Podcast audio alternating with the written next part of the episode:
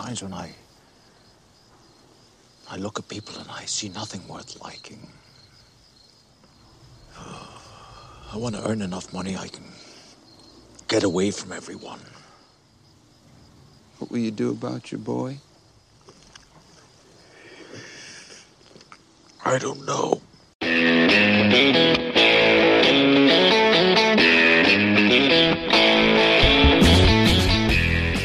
Welcome once again to the Cine-Files, where today we continue our exploration of Paul Thomas Anderson's There Will Be Blood.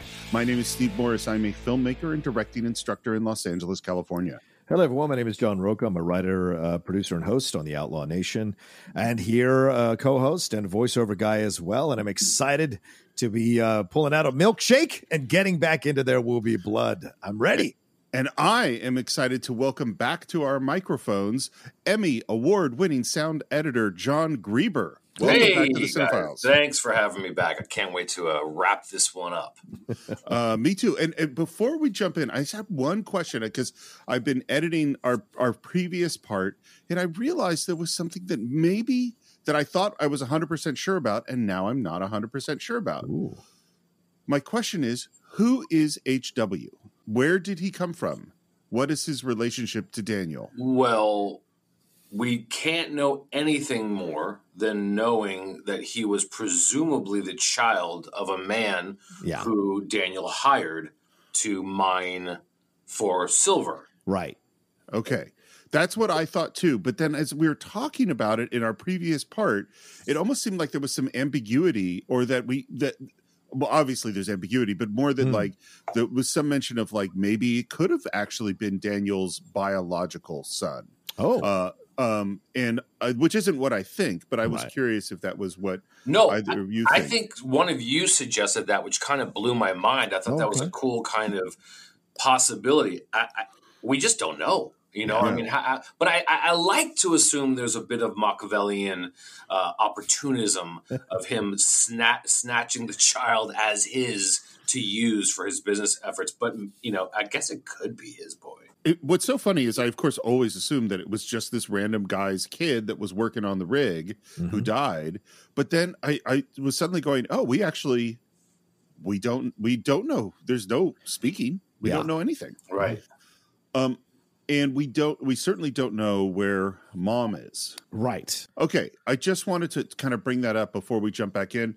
Where we left off, Daniel Plainview had just totally publicly disrespected Eli while not allowing him to bless the derrick. Mm. And now we're heading down to a celebration uh, where all the community is gathered. There's music, kids are playing, there's food. And Daniel Plainview talks to Mary. And in this very sort of sweet scene at first, is asking her if her dad still hits her and Yeah.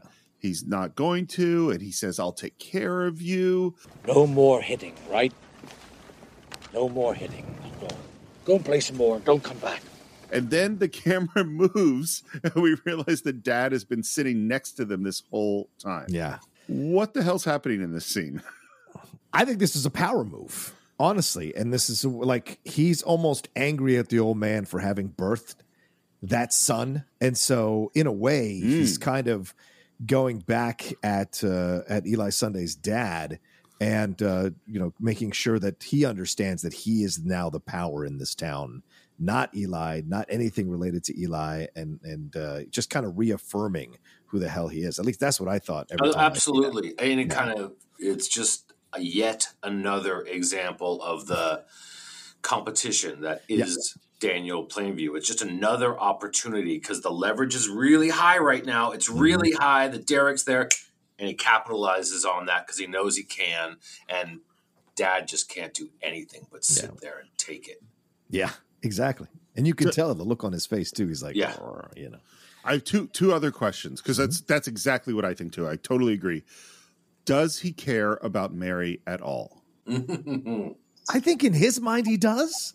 I think that's a kind of the warped perception he because because like you said, he's he's so driven to achieve that he thinks he has the regular human emotions that everyone else does, but as we see uh, later on when his brother, quote unquote brother, shows up, there is this real uh, uh, dearth of of uh, emotional connection to anybody remotely connected to his life, and so I think he's he doesn't understand that he's using Mary in that moment. Um, because he thinks he's doing something good. He thinks he's doing the right thing by kind of going back at this guy and going back, in essence, at the elders of the town to stop abusing these young children in their town. Totally agree. Exactly. There's a thing. Uh, I don't know how quite how to put it. Sometimes humans can harness negative aspects of their personalities to do good things. You Mm-hmm. know, like you have a big ego and you want to be the center of attention, and then you build a hospital where you're the hero, but it was it- your motivation might have been negative, but your the thing you did was positive. And I Mhm. think there are times where Dan, that's true of Daniel Plainview to some degree. The other question I would put out, I don't expect an answer, but I kind of want to think about it as we move forward. Who was Daniel Plainview's father? And what was he like? You're a little obsessed with the family stuff today. This is an interesting part of uh, of this uh, uh, part two stuff. I, I, don't, I would imagine that he was he was a cold man. He was a distant man. John, I don't know what you think, but that's that's the feeling I have, and maybe died young as well. Yeah, I mean, before I go to the father thing, I just had this sort of thought of like, you know, the the does he care about Mary? And that question, I kind of see Daniel viewing his life as almost a um, you know a game field, a football field. And every advancement, there's opportunities. Like you can do well here, you can knock the guy down, or you can move forward, or you might be pushed back. But I almost think he sees in a not maybe psychopathological way or antisocial way. He just hmm. sees everything as an opportunity, and yeah, he's gonna choose to look good all the hmm. time if he can. Like, oh, no more hitting because it, it's easy for him in the moment. He knows it is. It's a win. It makes mm-hmm. people like him more. At least it makes someone like him more Yeah, and he sees that he can win that. And I just see that as it's just another competition. So I think he's just does he care about Mary? Sure, yeah, on some level he does, um, but not enough to really do anything about it if it was going to you know be detrimental to him. yeah. As far as his father, you know, I can only see someone like Daniel Plainview, but horribly, horribly worse. That's just what it feels like to me. Yeah. And maybe not as successful, not as Yeah, driven. right. You know right. what And I'm he, want- he resents that, and he's Yeah. gonna, he's going to show him, and he's going to Yep. succeed. I I think a hundred percent. I think his father is a failure. I think his father was a drunk, and I think his father Mm. beat him. Yeah. And I don't think his father died young because Mm. when Henry shows up, and we'll get to this, he tells him our father died. So oh, right. so his father so because My and the, and the reason I think this is important is Daniel Plainview is a self-made man Mhm, who left, I think, fairly young from his father mhm. and probably from a not so good situation. What's really interesting, and I, I, I, I was, it's such a weird transition, is we see at this party, Daniel takes a big swig from his flask, and then we cut to, it looks like he's passed out face down on the floor. Mhm. So this is our first indication that this guy can get his drink on, you Mhm. know, in a serious way Yeah, yeah. and he's woken up by his right hand man that someone has died in the well. Yeah. And we hear kind of the description, and then we see how it happens, and it's just so awful. Mhm. Si- similar to the way that HW's uh, father died. Oh, yeah. Right, right, right. And they're dragging out the, the body. And, and by the way, it seems pretty clear someone dying on these jobs, this is not a terribly unusual occurrence Right. Sure. and we open it. He, we open up kind of the box. Obviously, this guy's possessions, and there is that white paper cross in there. That this is the person that Eli's people blessed when they came to the well the first time. Mm. And then we're at the church, and the design of this space is so cool. There's slats so that the light from outside is shining in. And, and, and by the way, technically, this is sort of difficult because you're creating there's a lot of spaces in this movie where we're inside but we're lit from the outside by natural light Mhm. and this is not something that generally just happens like you have to get a lot of light inside the space to balance out the sun or you're adding extra sunlight to and be, because if you think about let's say it was a whole day shoot or two days shooting in this church Mhm. well the sun is moving So and Right. the shadows are going to be entirely different places if you have sun blasting through these slats. So you have to continually be adjusting your lights to make it look like the sun is in the exact same spot. Jesus. Oh, I see what you're saying. You're saying even though you're using lighting, you're also using the sun, and because the sun is moving, you have to dynamically adjust your lighting. Exactly. That sounds like a nightmare. he sure does it well, though, doesn't he? Well, because if, if you think of you're in a space with these slats and the light is coming through the Yeah. slats, you're going to have sh- and you're going to have shadows everywhere. Yeah. But that's not actually what we see. And we get to watch Eli We've watched Daniel Plainview work do his work and now we get to watch Eli do his work. Mm. What do you think of Paul Dano's performance in this sequence? Not, for me, nothing less than absolutely insane, almost disturbing the first time I saw it. it is. and uh, almost repellent the first time I saw it, and then I just fell in love with him as an actor. He leaves everything there, and is I don't know. I just it's just crazy to me how effective he is. The build is so hmm. perfect. down into my stomach. And my stomach spoke in a whisper, not a shout. because he starts off so soft and so tender, and he goes to this woman, Touch this woman with your hands and caress her. and she has arthritis in her hands, and he touches her hands, and he's so gentle. Now, I will not cast this ghost out with a fever. For the new spirit inside me has shown me I have a new way to communicate. I agree. I think his performance is astounding because you, you you see as if something takes over his body. Mm-hmm. You know, mm-hmm. Well, this is the game, isn't it? He's an early evangelist. This is the game. You've got to show them what the coming of the Spirit does to you. And then what you see in those churches is people imitating that same thing so they can feel connected, whether they're inducing it through their own mind. Like the, you know, sometimes you can be very influenced to, to do these things so you can feel part of a group. But he is essentially showing how he's different than everybody else because he's able to kind of feel this power of God in such a Yeah. obvious way, you know. does he feel the power of God? Hell no, I don't think he feels the power of God at all. I almost feel like there's a pretty equal line here that you can draw from Daniel to him. Hmm. The same thing. Maybe he does a little bit, or he thinks he does a little bit, but that, to John's point, that kind of becomes beside the point. Eh, He's too far gone. He's too far in. Yeah, he he he, he he's got to convince himself that he feels God's word hmm. because he's in. He's got to. He has to get what he needs to get. Similar, slightly, I think, to Daniel. It's just pathetic almost watching it, but really impressive too at the same time. Hmm. Rocha, you've hmm. been on stage sometimes, Yes. I'm sure, where you were acting. Obviously, you're, but did you feel real stuff? Oh yeah, of course. Did you Um, feel taken over by the spirit of what was in the scene? No, but there is a thing that happens that when you're really dialed in, you've done your work correctly, and you're feeling the connection with everyone else on stage, you can forget that you're in front of an audience. That has happened for sure. And I think one of the most uh, uh, incredible moments was when we were doing back in college, we were doing um, uh, the Crucible, and uh, Tituba was late to the stage by like five minutes. So we essentially were improving Arthur Miller on stage and to cover up the fact that the actress hadn't shown up yet for her entrance. So we were so all of a sudden we were thrown into a boat in the middle of the sea and we needed each other to survive. So in that moment, I forgot there was audience, I forgot there was a stage. We were just so focused on each other and all of a sudden this kind of electricity happened uh, on a night where we didn't anticipate electricity in that scene and it was incredible. So yeah, those are those things that when That's you're cool. when you feel it, you just go with it. Yeah. So I think Eli is feeling stuff. Okay.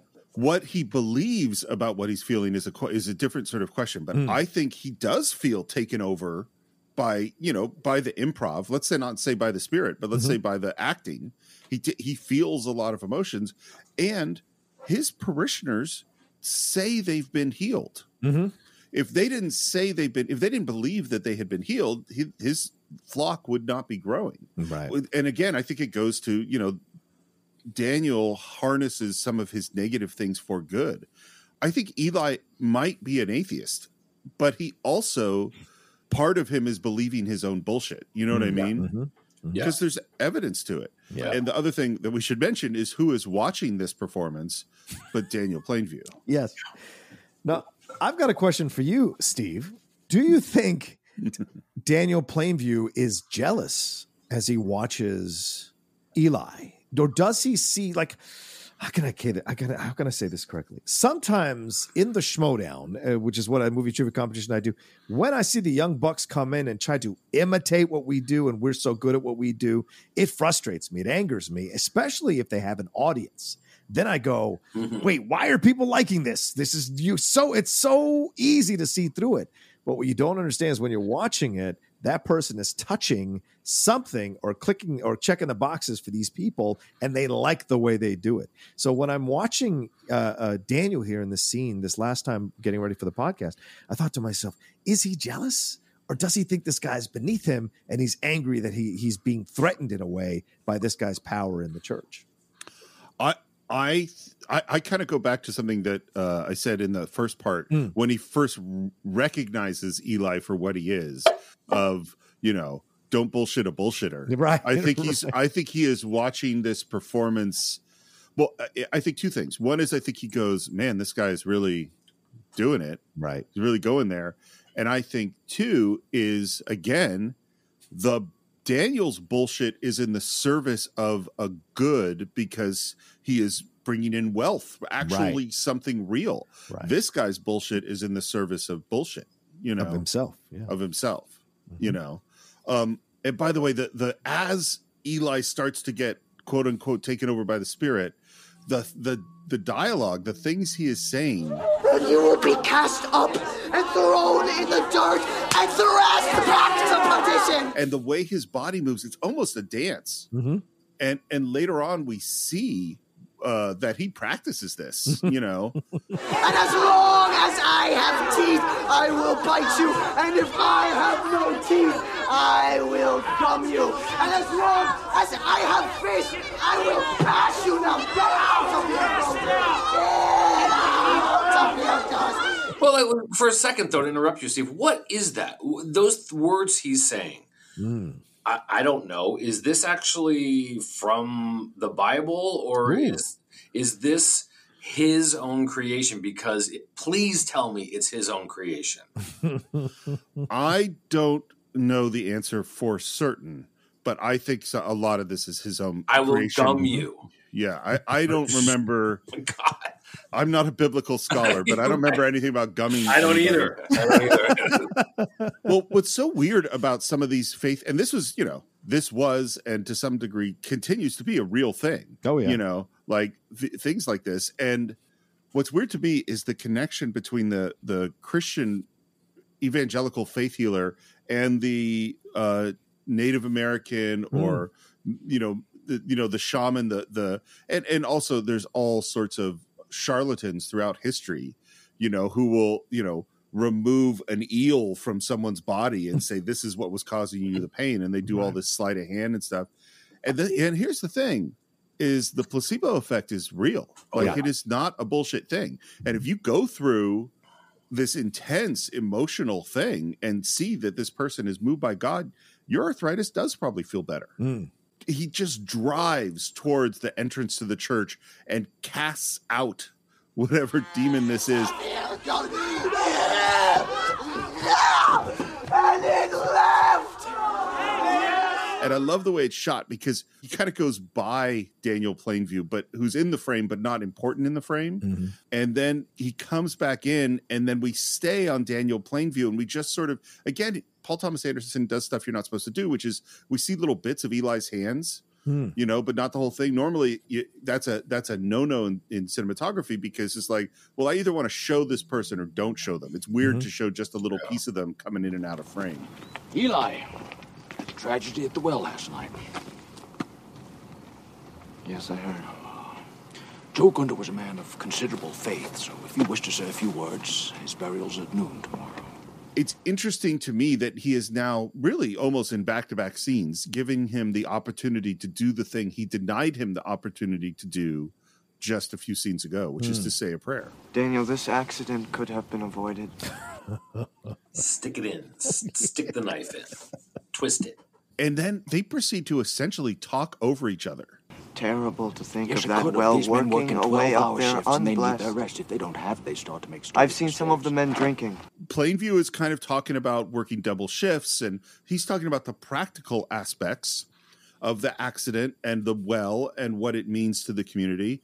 And Eli is talking about the spiritual aspects and what that means to the community. Don't you think We that need has these men to do well rested to bring in this well. They can't get that if they're up here listening to your gospel, and then the well can't produce and blow gold. I wish over the I had more time with Joe Gunda. More could have been done. And they really never they never hear each other at all in this scene. This is a dick measuring contest. That's why they talk over each other. It's about like who's gonna who's uh, no, you're not gonna tell me. I'm gonna. so it's just it's a battle for power. And so dudes do this all the fucking time. Uh, dudes will absolutely get into this kind of battle about who's yelling the loudest because that person is apparently the most right. And so you're trying to get the last word and you're trying to get that other person to back down. So it happens all the time. I love too that Plainview keeps going back to the money that he is bringing to the town, which is the story he has told himself, Mhm. even though maybe he's not really going to deliver on that. But I love how he says it. Then the well can produce and blow gold all over the place. and he repeats that phrase. Why do you think he keeps hitting this point of blowing gold to Eli? I'll tell you my. You want me to tell Yeah, you my yeah. answer? Yeah. Uh, because I think what he's saying is, I know you're full of shit. I know you're only interested in the money. Mhm. I am telling you the one thing that you actually want. Don't waste my time with the stuff I know you don't believe in. And uh, because that was how they got connected at that meeting with at the table, right? It was like, Yeah. I want the five thousand dollars, I want ten thousand. You know, and so he also the Yeah. the money from the from the well Yeah. fuels the economy of the town fuels you know, reduces the problems it all feeds into eli's what he actually he's basically saying yeah steve what you're saying is shut up and let's just figure out some way to just connect here so that we Yeah. can both be, be profitable it's almost like he's tossing him a bit of an olive branch and he's like just yeah okay let's work together a little bit um, Yeah. uh, something like that but Yeah. it's never going to happen Well, but you know what it is? I think that's totally right. And I think you know what it is is that what he's saying is just come to me without the God bullshit. Right. And then and then we'll be cool and and I will accept it, what's going on. And Eli is saying the only way for us to deal is through the God stuff. I won't call it the God bullshit. Mhm. Um, and so both of them are in an impasse. But I mean, the reality is, if they just again, I think I said in the last part, if they just said, "Hey, let's work together," yeah they would Oh. both totally get what they want. yeah, Yeah. But then we don't have a three hour movie. But yeah, absolutely. If they, Fair point. if they, yeah, I mean, it's right there for both of them to work together, but each one of them wants to be the one that dictates the terms of the relationship. And that's the downfall of this relationship. yeah. I love the end of the scene, which is that we talk about the fact that they're going to build a new church because the congregation is growing, which is Eli's way of saying, I am succeeding, you know? And Daniel's last line was, That was one goddamn hell of a show. There's so much in that line because we have the blasphemy in Yeah. the that he's saying in the church, and he calls it a show. It's show. Yeah, you call it a show. That's all you need to say. Yeah, you're right. It's almost like he's picking his words so carefully. I don't think he is. I think he's mm. just speaking because that's who he really is. But it's super offensive. It's super offensive. Oh yeah. As we mentioned before, if you're a supporter on Patreon, sometimes you have an opportunity to ask some questions right in our episode. And this question comes from Matthew Gramlich, who says there is something really charismatic about Daniel Plainview, despite his terrifying self-interest. A lot of attention is given to what a bad dude he is. So I'm curious, what, if anything, you admire about him? Ooh. Um, I'll go first if you don't mind. I Yeah. I admire his single-minded determination to achieve success. Oh, you know, we I know we vilify those people and and and rightfully so a lot of the time, but there's also a bit of admiration that you're able to kind of extricate any other complications, relationships, what have you, out of your life if it doesn't serve you getting to that ultimate goal. And so I envy that as someone who's striving to succeed myself. I envy that kind of single minded determination um, to achieve. So I love that. And, uh, and, there's a power in him that a lot of people don't have. There's no questioning in Daniel Plainview. He's very clear about what he wants to do and where he wants to go, and there's no indecision. And I appreciate that myself personally. I would look at him and say he's willing to do things I would never be willing to do. Forget mm. about the time. You know, I don't live in 1892 or whatever, but being going yourself to dig a hole in the ground to try to find silver with all of the issues that surround that having a gun on your back because you're likely to be attacked and killed. And yeah. if you do find silver that for you know he's willing to sit out there in the cold fall in the pit break his leg. He's mm willing to do all this because he has to succeed. I don't think i'm capable of that i'd be like fuck it what else can i do in this life you know what i mean and so i admire that in a way but I don't admire it like, man, I wish I could be that way. It's like, wow, right. you are a specific kind of human being, and there's a lot of we need them and in mm-hmm. certain forms for progress. But at what cost, right. gentlemen? I ask you. well, that's yeah. the big thing. I mean, I think, I think Daniel Plainview is filled maybe the majority of his qualities are admirable qualities. Mm. He is incredibly disciplined hardworking, physically, emotionally, and mentally tough. Yeah. He is determined. He is brilliant. He deals with adversity. He overcomes adversity. He continues to drive forward. He doesn't quit. Like he like all of those are qualities that are admirable. Mm-hmm. It's it's the it's the motivation and it is the ruthlessness and it is the the sociopathic drive towards success that is the problem. Mm-hmm. But if you but if you if you remove that, then this is a hero you know right like he's not looking to destroy people he's not looking to hurt people he's really mm-hmm. not looking for anything else but self you know focused uh, success and you know greed which is fine mm-hmm. um, and ultimately it's interesting to wonder if he didn't run into an eli type or something like that uh, how would his life unfolded probably exactly the same at the bottom mm-hmm. of a mm. bottle you know, lying on the ground somewhere. But um, it's just like he's sort of empty. He's got all this great stuff and nothing actually else. Nothing right. actually. Who, what does he think about to himself? Yet just about his business and his next success. I don't yeah. see him as having anything else there to tap. Well, yeah, and that's a great point you make, John. I was I was recently watching The Irishman again, and I know people nobody runs to watch a four hour movie again. But what I, season? I, that's a good one. I like. I haven't heard that one. But yeah, I was watching it over three nights. I just was in the mood to watch it, and I broke it up over three nights, an hour or something. New. And I, it struck me like this whole story. You're seeing these people who are badass in the prime. Well, I mean, de-aged to the prime of their lives, doing the things that they're doing, and in the end, you end up with a with a fucked up foot sitting in a nursing home waiting for pudding or you're playing you're you're old playing you're throwing the ball bocce balls or whatever there in prison. You're like what was the point of it all? Do you know what i'm saying? You, you rode high in the world but in the end you're by yourself your daughter won't talk to you your wife is dead your friends are uh, you know dying themselves. And it's like what was the whole point of it?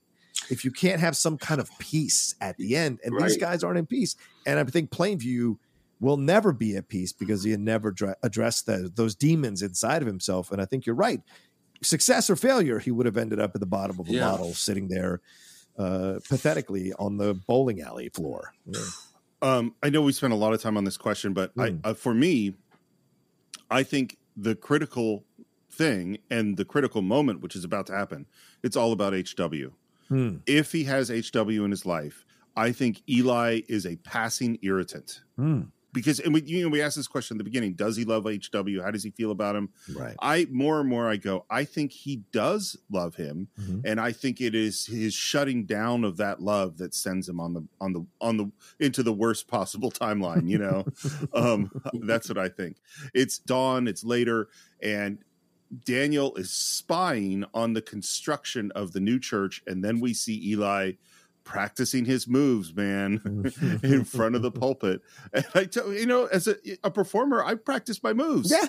You know, I think there's that's what you with that. do. Yeah. Um, and we're at the well, and we've sort of reached the turning point of the film. But I mean, hold on. Let, just just Okay. you, you saying that, Hmm. just that fact, the practicing the moves, it really is an exposure of Eli. It really is. It kind of tells you all. I mean, what godful preacher would ever do that? ever? Like you would never do that, right? Like if you if you really had the Oh, right. power of, of Yeah. God and you just knew, you would know. You would have to just know, well, I'm just going to do my thing and it's going to happen. Practicing it is almost an affront to that idea. Like in my opinion, and maybe I'm I'm reading it wrong, but to me, it's a huge tell for Eli. I, I, I think it absolutely is, but I also think you know, priests throughout history have practiced their moves. Yeah, I You know, They practice their well, sermons just- at the yeah. least. Yeah. Well, and like you think of the Catholic Church, and it's a big show. I mean, there's all this ritual, there's music, there's timing. Is that commentary I'm saying on the entire Catholic Church? No. well, I mean, yeah, I think no. that goes for any religion, right? Exactly, Any religion. exactly. Yeah, not just I the mean- Catholic Church. Yeah. I mean, uh, John and I, you know, like you don't think the the rabbi went and practiced his Right, moves? Of right, course he did. Man, I would You know. hate to sit in on that. That sounds like the most boring thing you could ever sit on as a rabbi practicing their moves. But I digress. Sorry for interrupting. Well, remember, um, remember in Footloose when she walks in on him practicing his sermon, right? Lori Singer walks in on John Lithgow. He is practicing his sermon. He's doing the slamming of the hand at a certain moment. He's wailing, and she catches him when he does this thing. Are you guys right? fans And of that movie? I love that. The original? Oh, Oh yeah. my god, I hate that movie. I What? hate How can you hate so Footloose? much. Who hates Footloose? Me, John. this guy right here, much to my wife and uh, and son's chagrin, I just cannot deal with that movie. I don't I- under, what? I have not seen that movie since probably 1990. I think a Uh, great but I- challenge would be to have John back on the show for Please, Footloose. oh no! Um, so we're working on the drill, and there is a rumble, and someone starts to yell, and HW is sort of perched above the drill, and suddenly there is the explosion as gas flies out. It hits HW, he gets thrown, hits the ground, and you see him grab his face in his head. Hmm. And this is the turning point ah, right here at this moment. The there's a gusher of oil. He and Fletcher they climb up to the roof where HW is not quite unconscious, mm-hmm. and we go into this moment where the sound becomes very subjective. And for the first time on the Cine-Files, we have a professional sound person. I wanted to ask you, mm-hmm. what is the process in terms of in creating a moment like this? What are you preparing in terms of going into the mix? Is Right. do, is it handled differently from other kinds of moments you might be working on? Well, I mean, I think for something like this, you know, we we did work on this at Skywalker, and Chris Scarabosio is a sound designer. He's fantastic. Um, I can only imagine. I've never asked him about this specific situation, but generally, these are kind of the big moments, and I'm sure you guys know this too from your experience, where you're going to have a chat with the director beforehand, and like it's kind of like, okay, you know, we need to convey the fact that he's going deaf from this moment, and of course, sound. I mean, you know, Sound of Metal. Like, was Sound of Metal a great movie? It was pretty good, but the whole, oh, the sound is so great is very easy because that is what the movie's about. And to be able to play with, can he hear? Is it good or bad? Those things are pretty easy to do. But in this, it was very complicated, very convoluted and seen. But I'm sure the goal, um, Paul is not like, oh, now do this, then do this, then do this. I'm sorry. I'm sure he said like, make me believe he went deaf and make it, you know, interesting. And so that was really what he did, playing with you know him on the thing in his ear and what he can hear.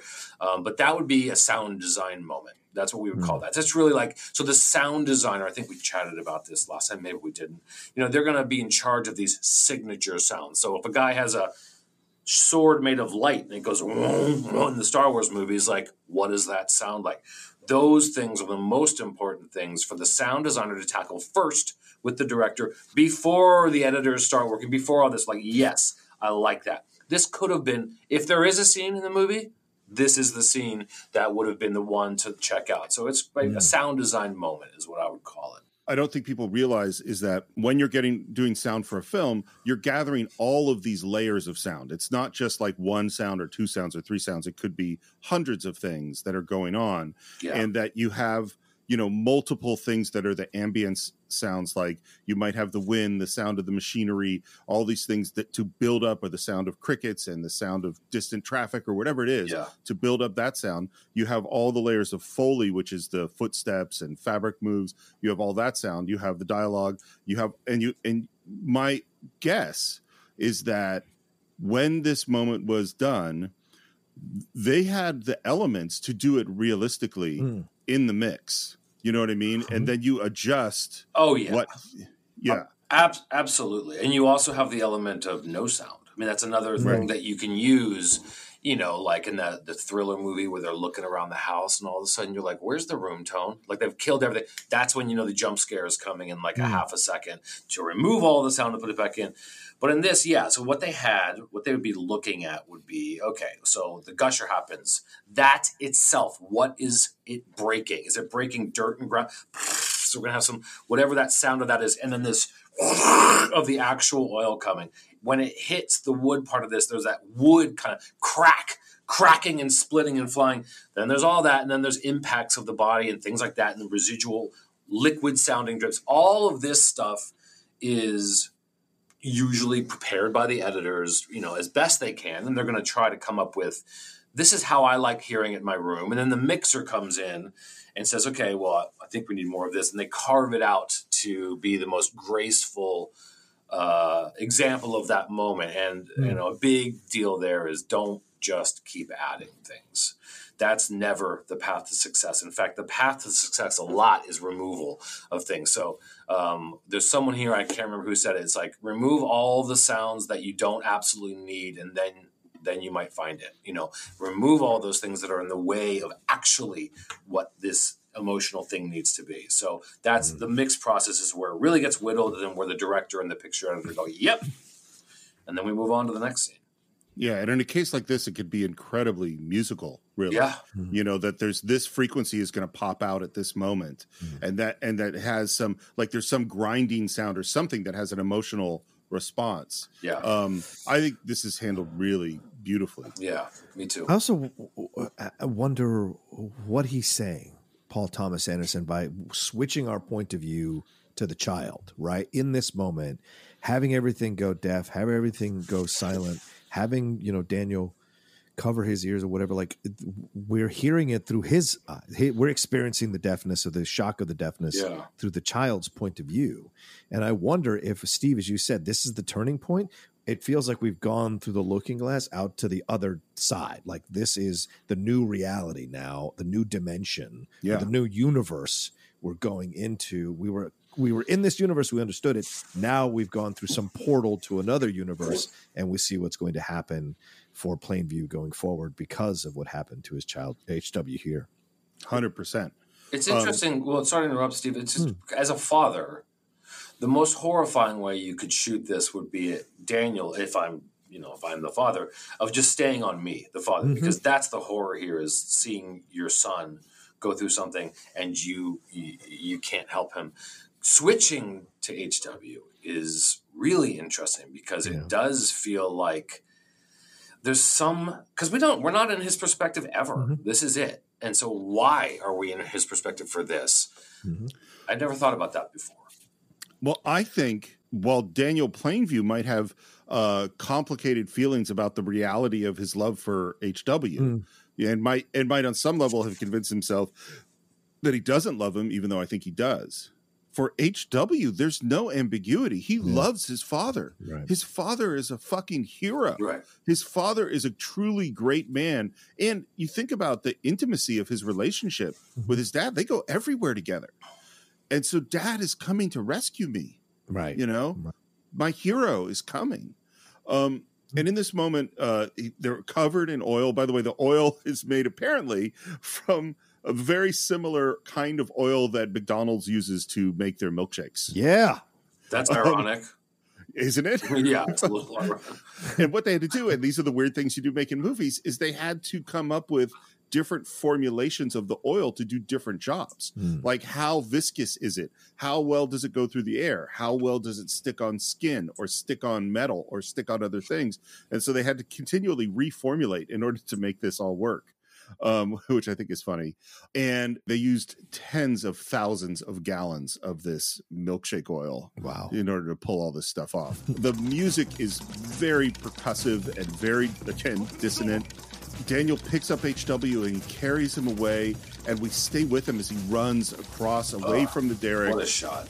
Amazing and exhausting, Yeah. by the way. Mm-hmm. You, I, you know, HW is not a small kid, and to run holding a kid and maybe do more than one take, that's a lot. Safe now, I've got you here. You're safe. Let's go. Let's go. And HW won't let go of him. Tell me where it is. Tell me where it is. Tell me where it is. Did you see this? No. And HW says, I can't hear my voice. Were you hit in the head? Were you hit in the head? Tell me. Tell me if you were. I can hear my voice. and we know immediately what's gone on. And as he's dealing with his son, in the background, we see the derrick and we see it explode into flame. So they only had one shot at this. They had one derrick, they burnt it once. So anytime you see a shot where there is the fire in the background, that's when they shot it. So they had so now we have so they have multiple cameras of the derrick going up in flames, and one of them is in this inside the mess hall or whatever in this really intimate moment hmm. with the derrick in the foreground. So you're the kid and you're Daniel Day Lewis acting out this moment, knowing this huge explosion is going to happen, and if you don't get this scene right in this take, that's it. Mm-hmm. You can't do it. You can't ever do this again. Well, I also think it's important to note that we've been talking the whole uh, so far the first part and a half about Daniel's actual feelings, right? Connection, and there is genuine. And John, I'm sure you can speak to this, and Steve as well. There's genuine father reaction here where he's like in, in between he's in tears almost and he's like uh, you know out of his mind and checking with him is you hitting head are you okay tell me now blah you know he's trying to get this situation he's trying to find out what's going on Yeah. with his child and i think if if he was really a, a full-on sociopath i don't think he'd care because Totally. but but the fact that he does shows that there is a heart inside of all this Yeah. madness of Daniel Plainview. He does really care for HW, and I think the symbolism here when he runs back and that thing is on fire. By the way, de- the cinematography, Jesus Christ, it's gorgeous here.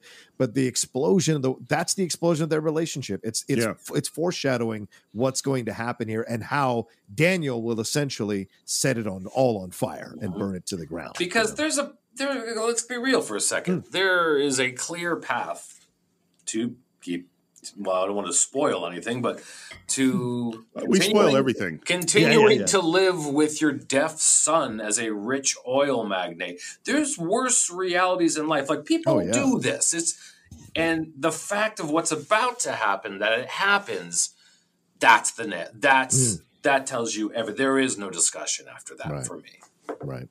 So obviously, burning this oil derrick is a, was a big deal, and so they had to do some tests to see what it was going. to So they built some things to test it out. And one day they built a fairly big one, lit it on fire. Huge amount of smoke went up. A couple of miles away, another movie shoot uh, had to cancel their whole day of shooting because there was so much smoke in the background, and that's no country for old men. Had to shut down for a day because they were testing this. and here's the thing: so we're, they really burned this. They had one shot at it. Hmm. That meant they every shot they needed they had to get while this thing was burning. Yeah. And they had initially this idea that they would be able to put it out and then relight it the next day. and then as it starts burning, they realized no, that's not going to work. Never. And so I don't know how long they shot. They might have shot 20 straight hours just trying to get every single thing they could get while this thing was burning. Yeah. And one and one of the things that happens is is if you watch it, you'll notice that the that the daylight doesn't match. That sometimes it's more daylight, then it's dark, then it's daylight again. It's because they're just running around like crazy trying to get all their shots while this thing's burning in the background. I love that. I, I love that so much because it's the antithesis to Marvel movies, which I know you guys are working hmm. on how you're going to integrate, and I have a lot to say. I have, a, I have a lot that I don't like about a lot of them, and part of it is this: there's no stakes. There's no stakes for the filmmaking there. Everything's on green screen and CG and yeah, you know, not to digress too much, but the fact that they have this real actual limitation and that it's not actually a limitation, it's a benefit. It's so much better that it's actually happening and driving these performances and stuff. It just takes a it's a, just a different thing. These are not the same things like the Paul Thomas Anderson productions hmm. and a Marvel film, and and I think it's worth just understanding that as someone who loves film and, and watches film. These are not the same kind of thing. You're looking at something that is almost part a play in a way. You know what I mean? With Yeah. constrictions of that. So I appreciate Yeah. you bringing that point up, Steve. Can we also discuss the music? Mm. Oh yeah, The music is almost tribal, yeah. right? The drum beat, Yeah. Do-do, do-do, and it's like this thing is happening here. It's almost like an offering to the gods, a sacrifice of an offering to the gods. And maybe this is the sacrifice of his last human connection, which is his son, is what leads to the success of Right. Daniel Plainview. Yeah. Ultimately, he's had to burn this relationship to the ground in order to. So it's just, you know, and of course, as we do on the show, maybe I'm reading into it too much. Who knows? But this is such a great music cue, and I've thought the whole time as I'm watching it, and he maniacally laughs at his as it's burning to the ground, which is a really weird re- reaction. And he's almost picking up Ciarán Hinds, going, "What are you so miserable? I got an ocean of oil underneath our feet." So it's almost like it's not even a tragedy to him. It's almost something that he's excited about in some strange way. Right. and another part of this, Stephen, I wonder, and Stephen John, I wonder what you guys think. All of a sudden, after he screws Eli, somebody dies. This thing goes up in flames. Is this a little bit of espionage by Eli Sunday's uh, fervent religious followers? You know, the you know when you work with the- when you work with people who are this dedicated to you in terms of the religion and remember this is what daniel wanted to stop them doing was to getting close to his workers indoctrinating them in the religion maybe there was something here that was done in the background to make sure this happened Uh, okay, I never ever in my life have had that thought. I can't think of any reason why it's not possible. Right. I don't know that there's any level that Eli wouldn't stoop to to get what he's trying to get. I don't know. Wow. That is that's interesting. And there's I thought you were gonna say, Hmm. is this sort of actual like Acts religious yeah, Yeah. is this actually an act of god is it like Yeah. an affront i don't know there's a lot of stuff here i think the way i always thought of it is shit happens shit happens in these situations especially when you're dealing with no safety precautions no nothing and i just sort of see it as this shit happened but man that that's an interesting thing to think about both of those things Well, and, and another part of this, when you mentioned John, as you say it, the religion, you know, in the Bible, it, when God appears, sometimes He be, appears in the New Te- in the Old Testament as a pillar of fire. So- That's a great point. Wow. right when you so when you're looking at this it looks like a pillar of fire and the fact that daniel is the one that stands back and watches them light the dynamite to stop the fire completely uh, it's almost mirroring this relationship between him and eli you know that he is going to put you- out this that's a- religious fire so let's just take that pillar of fire moment Hmm. is because because as i said i think this is the turning point in the film and i think let's say let's say that there is a god Hmm. and there is this is a sign and this is him telling daniel plainview something Hmm. this is his opportunity to choose his son over the well right that's the opportunity he has right now. And in this moment, it is so painful, is he peels himself away from HW Yeah. And it says, Wait here for me. You wait here. I'm gonna take care of you. Wait. Stay here. Stay here, son. I'm gonna fix this. Don't leave! It's gonna be fine. Wait for me here. Hold it down. Hold it down. Don't leave! And that moment is so painful. Yeah. And and what's terrible about it is I don't know what I would do. Hmm. You know, like this is a really scary disaster that's happening, and Daniel Plainview probably is the only one that can solve it. right And are you going to walk away from your kid and they're most vulnerable? And you know, I- you have responsibilities i'd have done exactly what he did you make sure I someone know. is there with him think I and run would off and make sure okay I- and that's, I the- that's, think- I and that's think- where you guys are dads and I'm I just So I can- remembering yeah. when I was, I mean, my kid is 16 driving around cussing like a sailor now, so it's a little different. but when he was young and vulnerable, and I had that feeling where I had to protect him and I had to make Yeah. sure he was okay, it was a very real feeling for me all the time. Like, I don't know why, it just was. And so I would like to think that I would take him with me. Um, hmm. But regardless of whether this is God intervening or not, I do think that your whole your point of this is the moment. This is the moment you make the hmm. decision how the rest of your life is going to go. The, he makes it, and he hmm. makes it, and then we we find out about that decision soon after. Yeah, yeah. Um, but he does go out, as you said. The cinematography is beautiful. The light of the fire, the smoke, all of it looks absolutely amazing. Um, and now Daniel takes charge. You know. Uh, by the way, one thing that I found funny is when they did do reverse shots after the fire was done. Paul Thomas Anderson lit them with like flamethrowers. like normally when you do fire is you get a little flicker light that's electric that that creates the illusion of fire Mm. but he wanted real fire so so he's got like flamethrowers bursting in front of them so when they're like kind of red faced and squinting it's because it's really fucking hot Jesus. I expect no less. um, also, by the way, this movie, strangely enough, was carbon neutral, which means they had to find ways to offset all of the carbon they put into the air making it. Oh my god, that is funny. And the derrick starts to fall down. And by the way, they they realized suddenly that the the it was probably going to fall on its own, Hmm. and they had it hooked up to a crane. There's a wire going to it, and so they went, if we don't pull this thing right down right now in the direction we want it to go, it could fall anywhere. Right. And so they went, we got to pull it down. They pulled it down. Again, this is all live happening, HW okay? No, he isn't. but he doesn't go to him.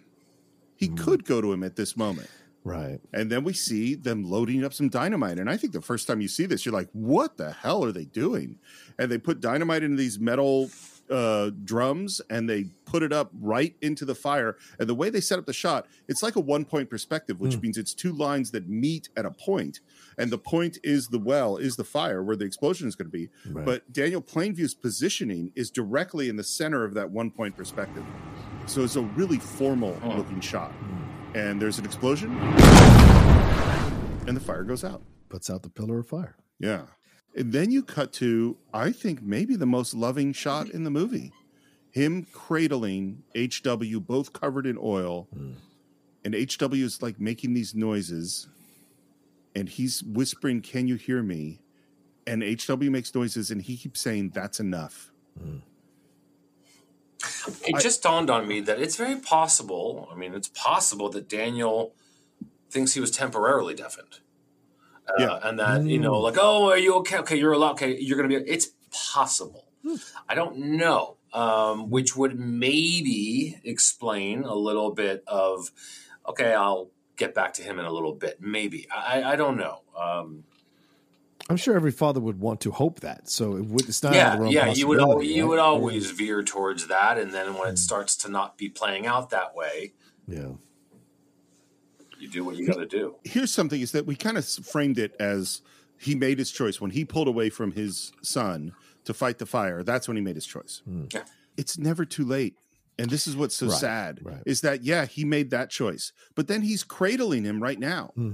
I think he he feels that once he's made that choice, he made the choice, as opposed to no, you still could have been a loving parent. Yeah, You still had a chance. yeah. I don't think he fully makes the choice until he Sends him away. yeah sends him Yeah. away. I think that was that's the final Yeah, that's horrible. moment because that's such a horrible decision. But like he's trying, and you know we cut to we cut to the scene after he's stroking his hair that you know the uh, ear doctor is coming in and you know HW is kicking and screaming and and, and Daniel's trying to hold him for the doctor, you know, Yep. and so trying to get him to kind of Mm. accept the situation, trying to fix him, you know. And now we're at the well, mm-hmm. and Eli walks up. And the sense of dread and the sense of, oh, the two combatants are coming together is really powerful. And Eli walks up looking very determined, comes face to face with Daniel, and says, When do we get our money, Daniel? Oh God damn it! Okay, Of all the times to come in, you know. I, go. I was going to say something. I have nothing actually to say. I want to hear. What you guys say. I had to say for those of you who are not capable of watching this, there were about 17 emotions that went across John Greber's face at that moment. Ugh. Is that do you think Eli purposely is not asking about HW. Like I that I am purposely doing that. Mm-hmm. For sure. I think so too. For mm-hmm. sure. And what does Daniel do? But slaps him. Just full on fucking slaps him. And this is the thing. So there was very little rehearsal for this scene. There's this is not choreographed. they did it twice. It is it's just full on. This is real. I mean, there's just nothing, there's no stage combatiness about this at all. Mm-hmm. This is Daniel Day Lewis wailing on Paul Dano. Even the shot where he's he he slaps him and Eli kind of goes down a little bit, and then he hits him from above, like swings down at him and is yelling at him.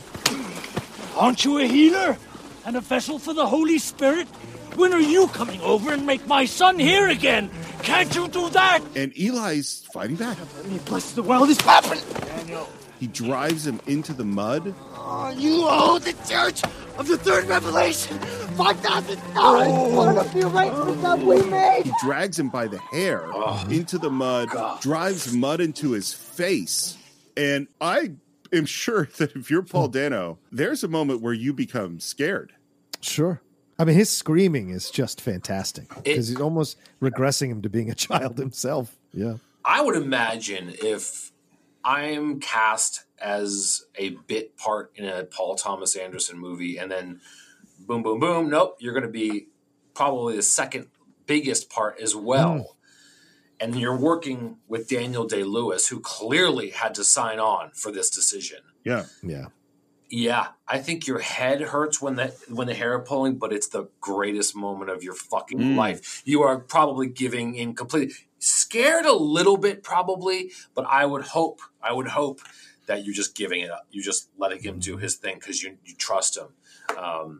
Because it to me, it's it's uh, such a scary scene for me. Yeah. It's really scary, Right. and I'm right there with you guys. This one leaves me a little speechless, shockingly, but uh, th- th- this scene is just so powerful. I, I also think the um the costume design is great here in this moment. I bring this up because he has unusually long feet.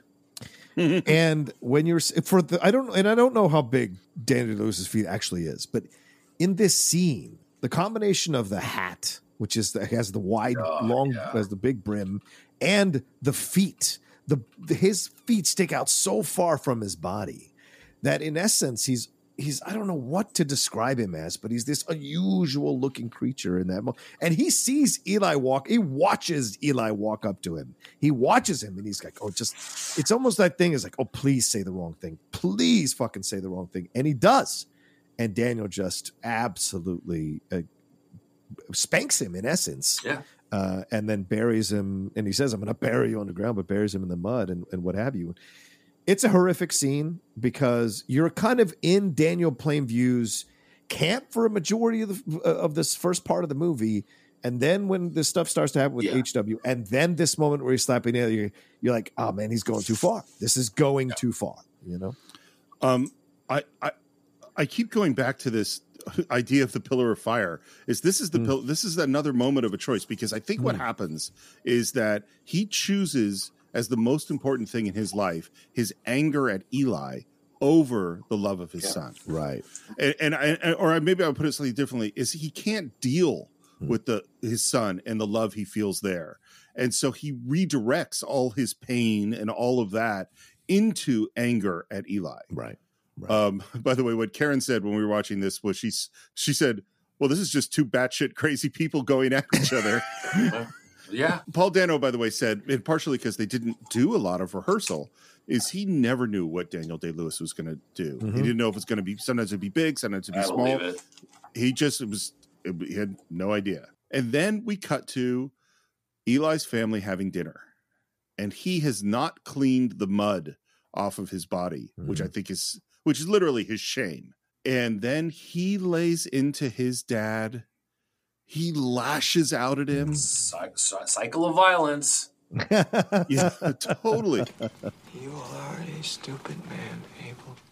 You've let someone come in here and walk all over us. You let him in and do his work here, and you are a stupid man for what we could have had. what's so funny is Eli was in charge. His dad wasn't in charge. Of course. Eli made the deal. And then, oh, this moment.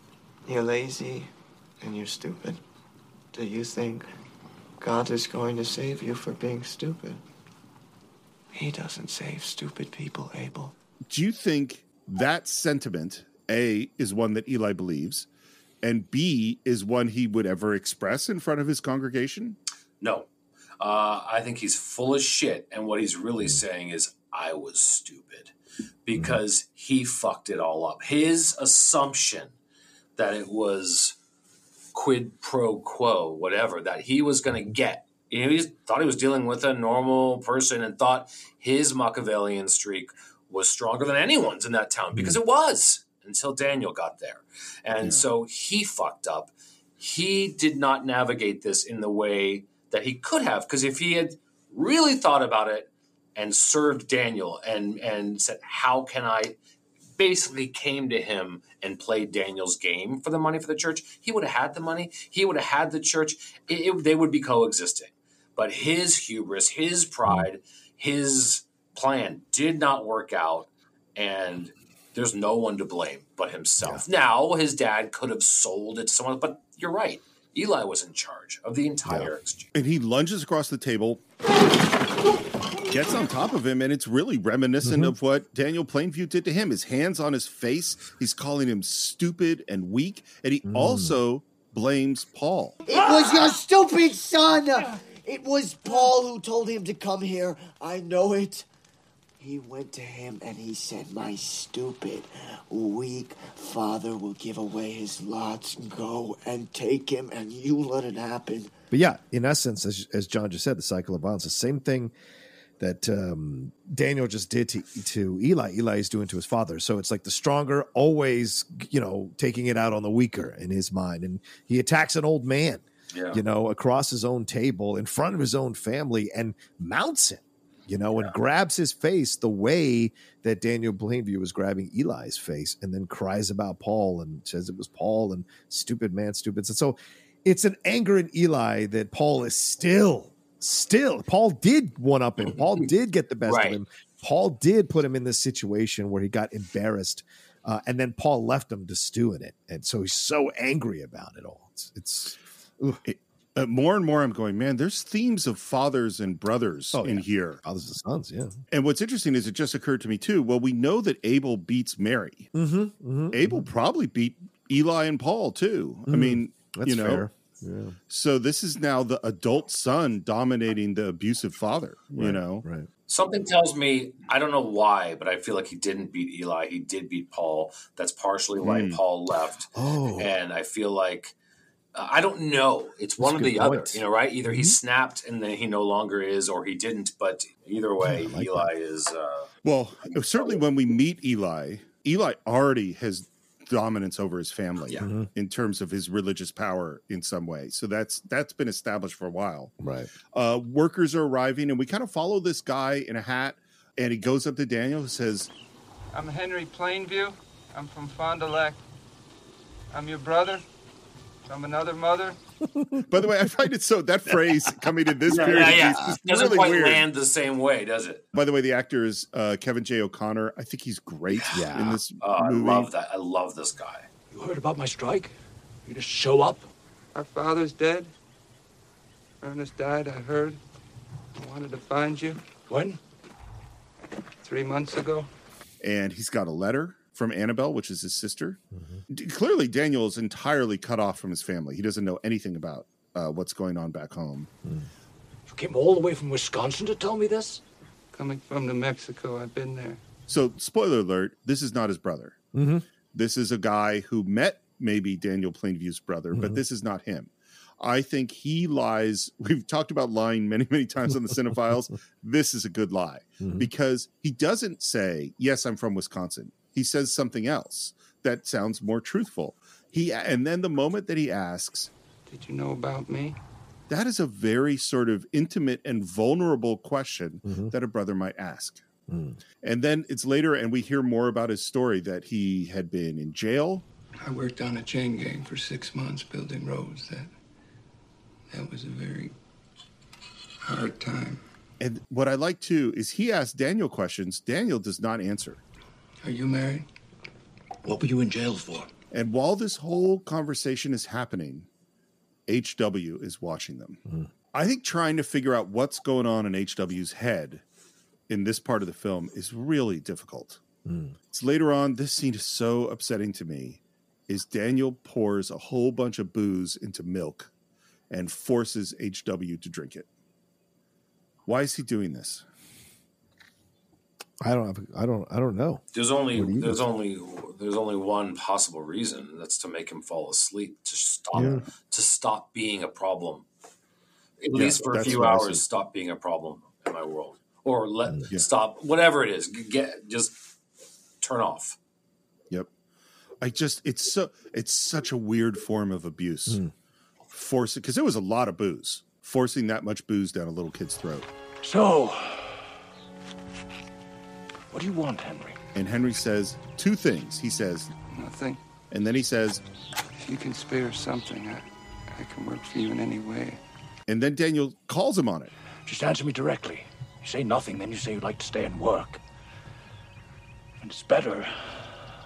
I just like to hear you say you'd like to be here. I'd like to be here. I think it's so interesting that in Daniel's mind, he just lost his son. You hmm. know what I mean? Like he's he feels that HW is now gone on some level. And at that moment, he replaces him with a brother. And we have Eli, hmm. whose brother Paul has gone away, but still has a so there's a and we have the father who is dead, and Eli has the father who's alive, who he just dominated. There's a lot of stuff in all of this. Yeah, It's a lot of man stuff. There's a lot Yeah. of man stuff. man, I, I want it so bad to be a, like you know happy ending. Everything's over. He lives with his brother and he's really rich, and they start an orphanage. You know, or whatever. it is. But like, just something tells you this one ain't swinging that way. No, that's Yeah. the Spielberg movie. Yeah. that's the Yeah, Spielberg right. version of this movie. Um, Uh, but, but I do. Uh, but this actor is. I mean, this sequence in the whole film, like the time that he has in the film, rather, he is incredible. To go toe to toe with Daniel Day like this, and he's so believable, and you buy it, and you think it's real, you know. And Yeah. you're, as a viewer, you're caught up in the first time you see this, you're caught up in the tragedy of HW, and you you're you're following along with HW. Uh, and then this guy shows up, and you think, okay, this could be something. This could be salvation. This could help him reconnect in some way. And it turns out to be a, a fucking lie, man. Are you an angry man, Henry? About what? Are you envious? Do you get envious? I don't think so, no. You're right, John. This this guy's performance is amazing because there's a gentleness in it. Yeah. you know, mm-hmm. a, a a very honest softness to him. If you're a smart actor, you understand who's the boss of the movie, right? And so you go, how do I stand out in a way where I'm not doing what he's doing? Yeah, and the smart way and the way that I think if he's in because he strikes me as an intelligent actor. And Paul Thomas Anderson, I'm sure, had conversations with him, as did I'm sure Daniel Day Lewis, but this idea of like, okay, what would the behavior have to be for someone who is trying to get in with Daniel Plainview? And that is to be submissive in a way, a docile, you respond back in a stuttering, kind of a little bit of, you know, just overwhelmed by the greatness of this man. So, in a way, you're subconsciously kissing his ass so that he feels more comfortable around you. You know, and Daniel is still questioning questions like, "Are you angry? Are you envious?" And he says, "I have a competition inside me," and and that's an honesty, an honest, vulnerable thing that he's surrendering in that moment. So he wants to make sure that his brother is not going to try to take something from him or try to take his power from him, like Eli is doing. So he wants to quiz him and make sure. And you know, this guy responds so perfectly. He's like, "Oh, no, I, I don't think so." No, so he's very much not threatening Daniel Plainview, and this actor is very much not threatening uh, Daniel Day Lewis as, the spotlight. that's literally just what I was going to say. It's, Oh, it's yeah. amazing how it parallels Mhm, mhm. the actor and the other actor with the character and the other character. Right. And the thing that I think is that I, I might say it slightly differently, which is that it's a strange, confident submissiveness. Yeah, It's not you're beating me down and I submit to it. Right. It's I choose to be submissive. Yes. You know, that's where I want to be Yeah. in that position. Okay, you just said the line. Let's get to it. I have a competition in me. I want no one else to succeed. I hate most people. The honesty in this moment is I think he needed his brother. I think he's never spoken these words ever. Hmm. He needed family. Someone he he putting trust in this guy Yeah. in a way he never has before. That part of me is gone. Working and not succeeding. All my uh, failures has left me. Uh, I just don't care. That's fascinating too. it's not saying he, he didn't have a competition in him. He's not saying he doesn't hate most people. Right. He's saying I don't care anymore. And Plainview wants to find the connection. Well, if it's in me, it's in you. That's the most you are my brother. Like I think he needs this guy to have he feels so alone. Yeah. He needs this guy to understand this about him, you know. Also, says- I mean, I think I think it's interesting. I mean, he's being so real with him. Mm-hmm. I think Henry is being super real with him too. I mean, Mm-hmm. I'm believing what Henry is saying. Yeah, about, me too, about those I, I do believe that's who he is. Right. There are times when I, I look at people and I see nothing worth liking. I want to earn enough money I can get away from everyone. And that is exactly what he's going to do. exactly what he's going to do. And it's not a good choice. What will you do about your boy? What Daniel Day Lewis does in this next moment as he takes a long drink, I don't know. Uh, maybe it'll change. Has your sound come back to you? I don't know.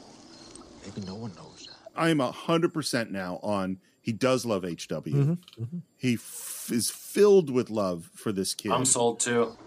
Where's his mother? I don't want to talk about those things. and he goes back. His brain goes away from HW. I think he turns his back mentally. I think he closes the door and goes back to where he was before and says, I see the worst in people, Henry. I don't need to look past seeing them to get all I need. I've built up my hatreds over the years, little by little. Having you here gives me a second breath. I, I can't keep doing this on my own. With these um, people. and I just lost my future heir apparent partner. Yeah. And slide on in, bro. and then he laughs. and that laugh is that's a lot. There's a lot in there, man. well, well, and here's what's funny is like I think he, I maybe you guys have had this experience where you know what what you should do, and you know that's what you need, and you maybe even know that that will make me happier or more content, and you consciously do the opposite. You know, I I, I there, I've made those choices. Oh yeah, no comment on uh, domestic squabbling and things like that. But uh, yeah, been there quite some time. Know that what I'm about to say is going to stoke a fire that doesn't need to be stoked. We want to move on here, but I cannot stop it from coming out the throat and just shitting out all out of my mouth. And then exactly what I think is going to happen happens. And sometimes that happens. I just cannot stop. It's horrifying, but true. It's real. Sure. you, you know what That's lot. occurs uh, you know what occurs to me I, I i really like it's so funny because i'm an atheist but ever since john you said pillar of fire Uh-huh. i've been going back to you you could god gave him two chances he gave him hw Yeah. and he gave him henry Right. and both of them are lies Yeah. and he can't get past the lies to realize that actually henry kind of is his brother henry could have been his brother Yeah. you just know stop right there and move on with it, and he's your brother. Right. Yeah. And we're inside with HW, who lights a match, throws it on the ground where he's obviously left some kerosene or alcohol or something. Fire goes up and it goes right to Henry's bag. What has happened? Why did this happen? I think there's two reasons. I think one, he knows Henry's lying uh, because he looked through the book and all that kind of stuff. And two, he sees Henry as a threat to this relationship with his father.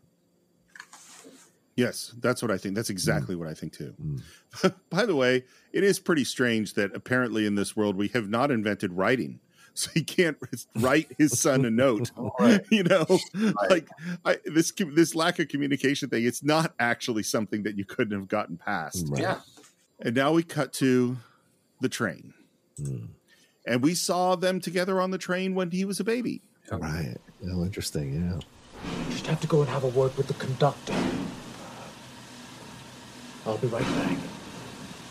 You stay, you stay here. You understand? You stay here. And he touches his face and he walks away. It is so fucking awful. This thing that he does. Yeah. And he's walking away from the train, and the train starts moving, and HW is in the train and looks around, and the dawning realization of what his father has done. And he runs to, you know, the door to get out, and there's Ciarán there who grabs him and holds on to him. And then the train is gone. He's sent his kid away. Oh, man. And now we meet another oil guy, H.M. Tilford. And and the first thing he asks is, How's your boy? And I love that Plainview says, Thank you for asking. Is there anything we can do? Thanks for asking is enough. He, d- he doesn't actually answer the question. Obviously, he doesn't want to talk about this. And these are the guys from Standard Oil, and they want to buy him out. And they're going, We'll make you a millionaire. You just got to sell out to us. What else would I do with myself? Are you asking me? What else would I do with myself? Take care of your son. And I know what he's saying. What he's saying is, you're going to be a millionaire. Spend time with your family. Take care of your raise your kid. You know, he's not criticizing him, Mm-hmm, mm-hmm. But that's not where this is going to go over. Right. Well, I, yeah, you're right. He's not criticizing him, but he is being a little patronizing. I think just a tiny bit. Daniel Daniel takes it that way because it's he sees it as anyone telling him what to do, he won't have it. You know, even if their intention is a good intention or their logic makes sense, he won't be dictated to. And the big issue is shipping. We don't dictate shipping costs. That's railroad business. Oh, you don't own the railroads? It's funny. I just about a year ago read a biography on on Rockefeller, Hmm. and th- it is absolutely true. This is how they crushed and bought out all the competition. Standard Yeah. Oil is that they can they they had deals with the railroad that all of their oil would ship way cheaper than everybody else's oil. So basically, they ruined all these other businesses until they had no choice but to sell out to Standard Oil, and that's how they became this massively huge monopoly. Wow, was controlling shipping costs. Yeah. Um, uh, not to make a, a weird connection, but that's how kind of Vince McMahon did his thing in the WWE. He went into other territories and crushed them territory by territory by paying more money for their bigger stars and signing them to exclusive contracts only with the WWE because he could have distribute distribution of their product and content on a wider scale on TV and on closed circuit. So yeah, this is how it was done.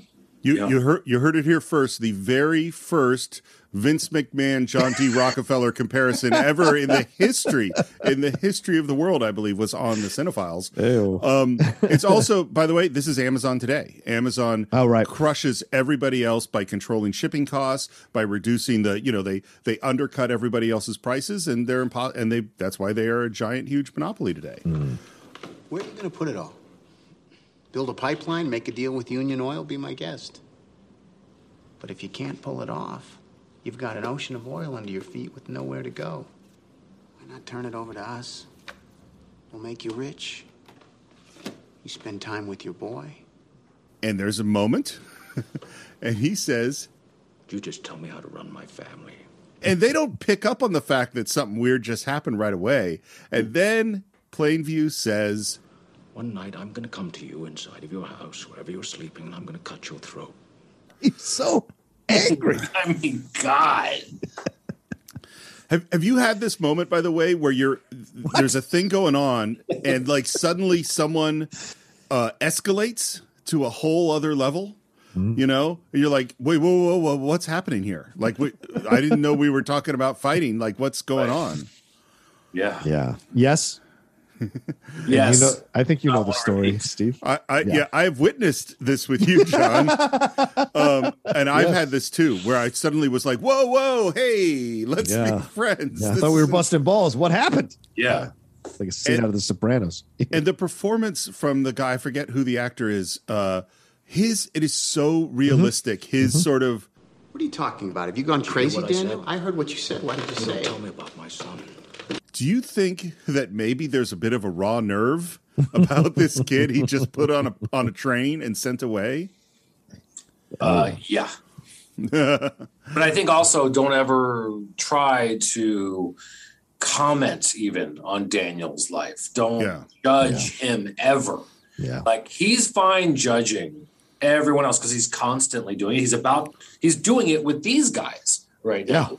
Right. It's not fair game to him to be turned around. You know, you know, just just when you said that, John, what occurred to me, he is repressing the horribleness that he knows he is. You know what I mm-hmm. mean? Mm-hmm. Like, and so anything that tends to expose that, he's actually extremely fragile and mm-hmm. vulnerable in these areas. Yeah. You know? Yeah.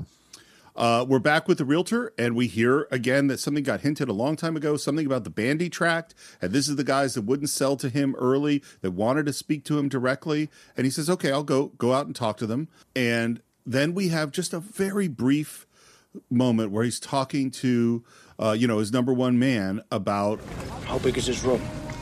Well, he's sharing with another boy. Who? An older boy, about 12. He's been there for a year, named Ballard. How big is the room? Oh, it's a fair size. what's so crazy is that I think his name is Fletcher asks if he's going with Henry, if Henry's going with him to meet Union Oil.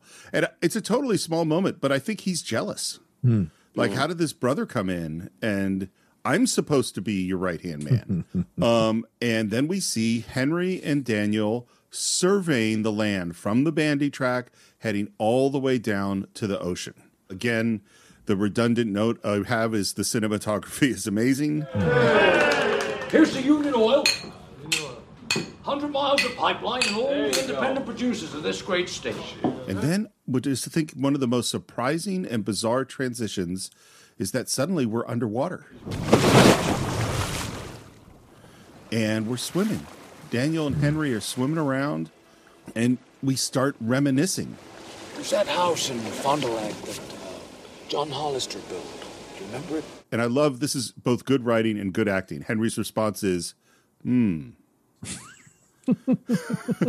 and Daniel, again, continuing to reveal parts of himself in a way he's never done with anybody else. I thought as a boy that was the most beautiful house I'd ever seen. I wanted it. I wanted to live in it. And eat in it. And clean it. And even as a boy, I wanted to have children to run around in it. You can have anything you like now, Daniel. And you should. Where you gonna build it? Here, maybe, near the ocean. Would you make it look like that house? And this moment is so telling. He says, I think if I saw that house now, it'd make me sick. Why would it make him sick? I can only guess that he's like we talked about or conjected about, you know, his father and his hmm. past. He wanted all these things as a kid. Like as a kid, he wanted that, but now he can't even be in that world anymore. He has to. He yeah, like he he doesn't want to recreate the painful past or the lesser past. Yeah. I'm not sure which one is more driving, but he's just like, no, now, now it's moving forward here. But really, it feels like what he's really trying to do here. Or maybe he's not. Maybe he hasn't quite gotten to the, I'm going to set up a trap for you. Yeah. I don't hmm. know if he has or if it's just happening, but Yeah. it's a horrible moment in the- movie for me. Here, here, here's what I think's happening just about the house is, and your interpretations make perfect sense. But what I think it is is when he was a kid and he was poor, he looked at this nice house in the neighborhood and went, "That's what I want. That is mm-hmm. what success looks like." Right. Now, in the position he's in now, those are the people he looks down upon. Those are the people he has hate for that disgust him. And so that's why I think if he looked at that house now, it would make him sick. Yeah. Small minds, small visions, pathetic or lesser than. Yeah. And, and because what he's saying is, my dream as a kid was dreaming of something which today uh, disgusts me. Yeah. Yeah. Yeah. And then this next moment, because Henry says, Hey, let's go get some liquor and get some girls. He- and Daniel, reminiscing about the town he grew up in, says, Take him to the Peachtree Dance. I say get liquored up and take him to the Peachtree Dance. and Henry just kind of says, Yeah. I think this is the moment. Yeah. I think this is the this is the Fredo moment when he took Johnny Ola here all the time. That or Johnny Ola took me to this place. I think this is the moment where he goes, How can you not know about the Peachtree Dance? That's not mm. possible. And the look from Daniel, mm. it hits him. It's it's literally it's just like Al Pacino in that scene in Godfather 2. It hits him, and you could see all this stuff. And I love the framing of it because they're sitting in almost exactly parallel positions with Henry in the foreground, and Henry is deep in shadow because that's not really his brother, you know. Yeah. So he's in the dark. Daniel is in the light. Uh, and Daniel gets up and he walks away. The music is dissonant. It gets stronger. It builds. He heads into the light. He goes into the water and he's looking like almost right at camera. And this big wave comes up behind him and his face is just filled with anger. And I think the first time you see it, you're just like, what's happening? Yeah. You know, it mm-hmm. just it takes you watching it more than once to go, oh shit, that's the moment. Yeah. And we hear laughing, and Henry is drunk, and we're obviously like at a whorehouse, and he's asking Daniel for money. Have some money, please. And finally, he counts out the money and hands it to him. Do you think he's already decided to kill Henry? Oh, yeah. Yeah. Okay. Eh, or at least he's decided he's a fraud and he's out, but maybe he hasn't decided to kill yet, but he's negotiating that. The money feels like part of it. I say, I think I don't know if he's decided to kill him physically, Right. but he certainly decided to kill him inside of his heart or any remote emotional connection to him for sure. Uh, and I think the it was all just you know it, this has been building with the last couple of scenes here with his responses to things. Do you know what I'm saying? He's pushing the boundaries. Henry is. He's trying to approach it from a simple point of view and this man is anything but simple in terms of his intelligence and that's where henry eventually betrays himself Yeah. Mm.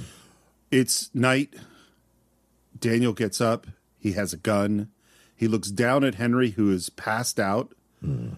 I mean, this guy was seriously drunk. And I mean, I've been woken up when I had had a night of partying. I've never been woken up quite like this. I want you to tell me something. What? What's the name of the farm next to the hill house? And he repeats it. What was the name of the farm next to the hill house? I, I can't remember. Who are you? And Henry doesn't deny it. I think that's part of why he's such a great character. He says, Yeah. I'll leave, Daniel. Do I have a brother? And this is where we find out that he met Daniel's brother. Daniel's brother died of tuberculosis. Daniel, I'm your friend. I'm not trying to hurt you. Never. Just survive. Does he think of Dan as his friend? Yeah, I, I think so. I do too. I, or at least he wants to be. He's certainly like, I'm just lukewarm water coming in here. I just want to get by. I can ally with you. It can be fine. I do believe that. I think, you, you know how he, he came to get a job? I think he's gotten the job of brother and he's going to do a good job. Yeah. Yeah. You know? Yeah. Like he's determined to be a good brother to mm-hmm. Daniel Plainview. Yeah. And there's just this look from Plainview, and then he puts the gun up against his head and fires it. Yeah. It is so horrible. And the thing I was thinking as we've been talking is he's not killing him because he lied to him. Mm. He's killing him because he gave him his trust. Because Henry is now the holder of his secrets, hmm. of his intimate self, and he can't be allowed to survive. Right. Daniel never gives, never shares, never opens like that, and he he was also deceived in an emotional way. Yeah. It all it, there's no path to going back for him. Yeah. He digs a grave and puts the body in it. And the moment, by the way, that he he pushes the foot down into the grave hmm. is just so brutal. Um, we see the that the diary is partially burnt and he's looking through it and he's drinking and he just is overwhelmed with emotion and weeps. Yeah. Uh, I mean, this is such an like, he's murdered somebody. Yes. He's flat out murdered somebody. He sent his son away, you know, and, but there's, there's a, for all his madness, there is a desperate desire to connect. Is it overtly desperate? No. But when it's betrayed to go all the way to murdering somebody, and somebody who probably would have just kind of walked away and never darkened his door again, um, was an interesting decision to make of where he's at. And the tears are coming, I think, from that deep place of like, I have created this thick skin to survive in this world, but I'm lonely and I'm alone. And even when I think a family member shows up, they're lying to me. Right. And like the betrayal of it all. You know. Do we agree that this is the first murder that Daniel has committed? Ooh, good question. I I I don't think it is. Hmm. I think he had that gun at the silver mine. I think he used it. I have no evidence for this whatsoever. Yeah, yeah. But that's what I think. Hmm, okay. Um, here's what I find really interesting is he has a false son, and in a way, the false son's who he puts his love into, and in a way, the false son's deafness, the accident, is the betrayal. You Mhm. know, and so he pushes that false son away, and then he has a false brother who Yeah. he puts his love into, good point. discovers he's false, and has to destroy him. And ironically, both of these are repairable problems. Yep. Both of Yeah. these are relationships that can thrive the rest Yep. of us. He, he could have made made both work and actually had a super rich life. Yep. That's the pain point here is that he can't see shit. He cannot see this. And it's just, nope, turn off that faucet, moving on. And frankly, he could have just given Eli the five thousand dollars. I mean, just because he doesn't like the guy or respect the guy or thinks he's a charlatan doesn't mean that his life would have actually been better if he had just made the deal. So here Daniel had everything he really needed for a happy life, including a son that loved him and a, a brother that, albeit f- a fake brother, actually I think really cared about him. And instead of having those people with him, he's a murderer who is weeping uncontrollably and drinking himself into a stupor all alone on the beach. And I think we should leave Daniel Plainview on that beach as we end part two of our exploration of There Will Be Blood with our very special guest. Emmy Award winning sound editor John Greber.